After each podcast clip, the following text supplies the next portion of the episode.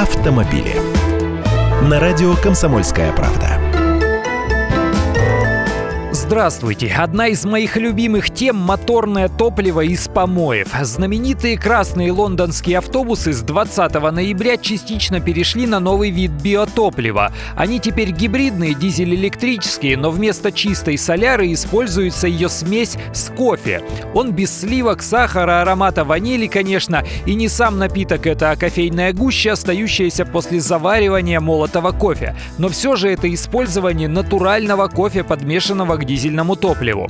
Теперь математика. Среднестатистический житель британской столицы выпивает 2-3 чашки кофе в день. В сумме за год любители этого напитка покупают столько, что в кофейнях и прочих заведениях остается более 200 тысяч тонн кофейной гущи.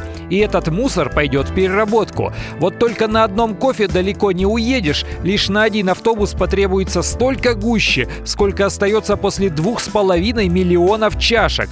Но ведь кофе не единственный тип природного сырья. В бак годится все, из чего можно выгнать самогон, например. Конечный продукт ведь один и тот же, горючее. Только спирт чистоганом в бак нельзя, он же воду в себя тянет. А мотору в камере сгорания вода не нужна, его разорвет.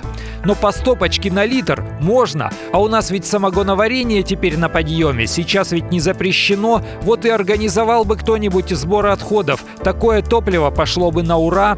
Я Андрей Гречанников, эксперт «Комсомольской правды». С удовольствием общаюсь с вами в программе «Дави на газ» по будням в 8 утра по московскому времени. Автомобили.